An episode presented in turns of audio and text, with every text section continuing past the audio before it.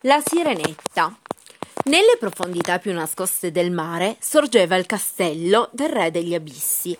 Pesci di ogni specie, dai colori smaglianti, sguizzavano in uno scenario di coralli e di fiori ondeggianti. Nel castello abitava il re con le sue splendide figliuole, le sirene. La più bella era Sirenetta, l'ultima vivace e curiosa. Tutto il giorno Sirenetta e le sue sorelle volteggiavano nel magnifico giardino che circondava la loro reggia.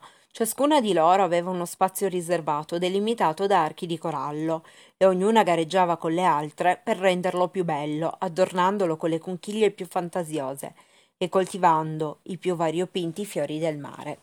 Le sirene vivevano con la nonna e Sirenetta passava ore e ore a farsi raccontare quello che avveniva lassù in alto, dove il mare si arrestava di fronte alla terra e dove vivevano gli uomini. Quando avrai sedici anni anche tu, come le tue sorelle, diceva la nonna, salirai sulla superficie del mare e potrai vedere come vivono gli uomini. Finalmente venne il giorno in cui Sirenetta poté salire alla superficie del mare. L'acqua era più tiepida e la luce abbagliante.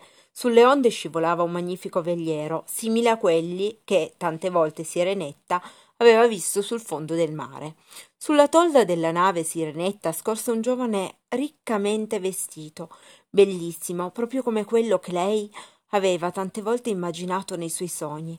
All'improvviso il mare si infuriò, sollevando onde sempre più alte. Sirenetta giocava fra i flutti lasciandosi trasportare dalla corrente, mentre il vascello era sballottato qua e là, senza più controllo. Poi un'onda più violenta delle altre investì la nave e il principe fu trascinato in acqua. Sirenetta accorse e, sorseggiandolo dolcemente, lo guidò verso la riva, depositandolo sano e salvo su una piccola spiaggia.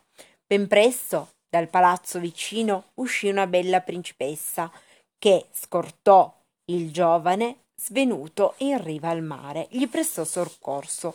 Sirenetta, che aveva assistito tutta la scena, sentì una fitta di gelosia, ma ormai rassicurata si inabissò.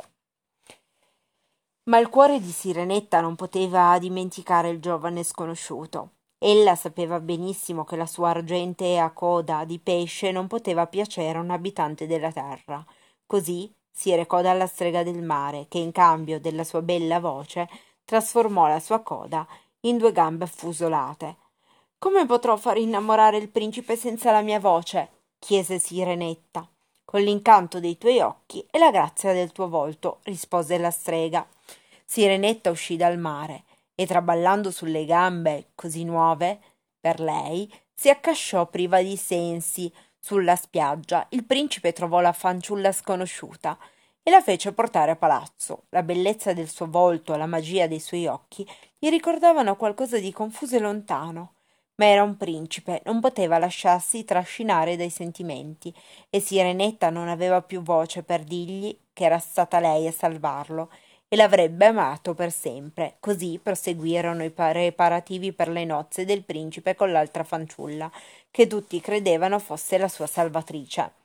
Venne il gran giorno, un ultimo incantesimo fu offerto a Sirenetta dalle sue sorelle. Se avesse ucciso con un pugnale il giovane principe, avrebbe riacquistato la sua coda argentea per tornare a vivere per sempre nel fondo del mare, ma ella rifiutò. Assistette alle nozze e poi si lasciò scivolare in mare, diventando una bianca spuma leggera.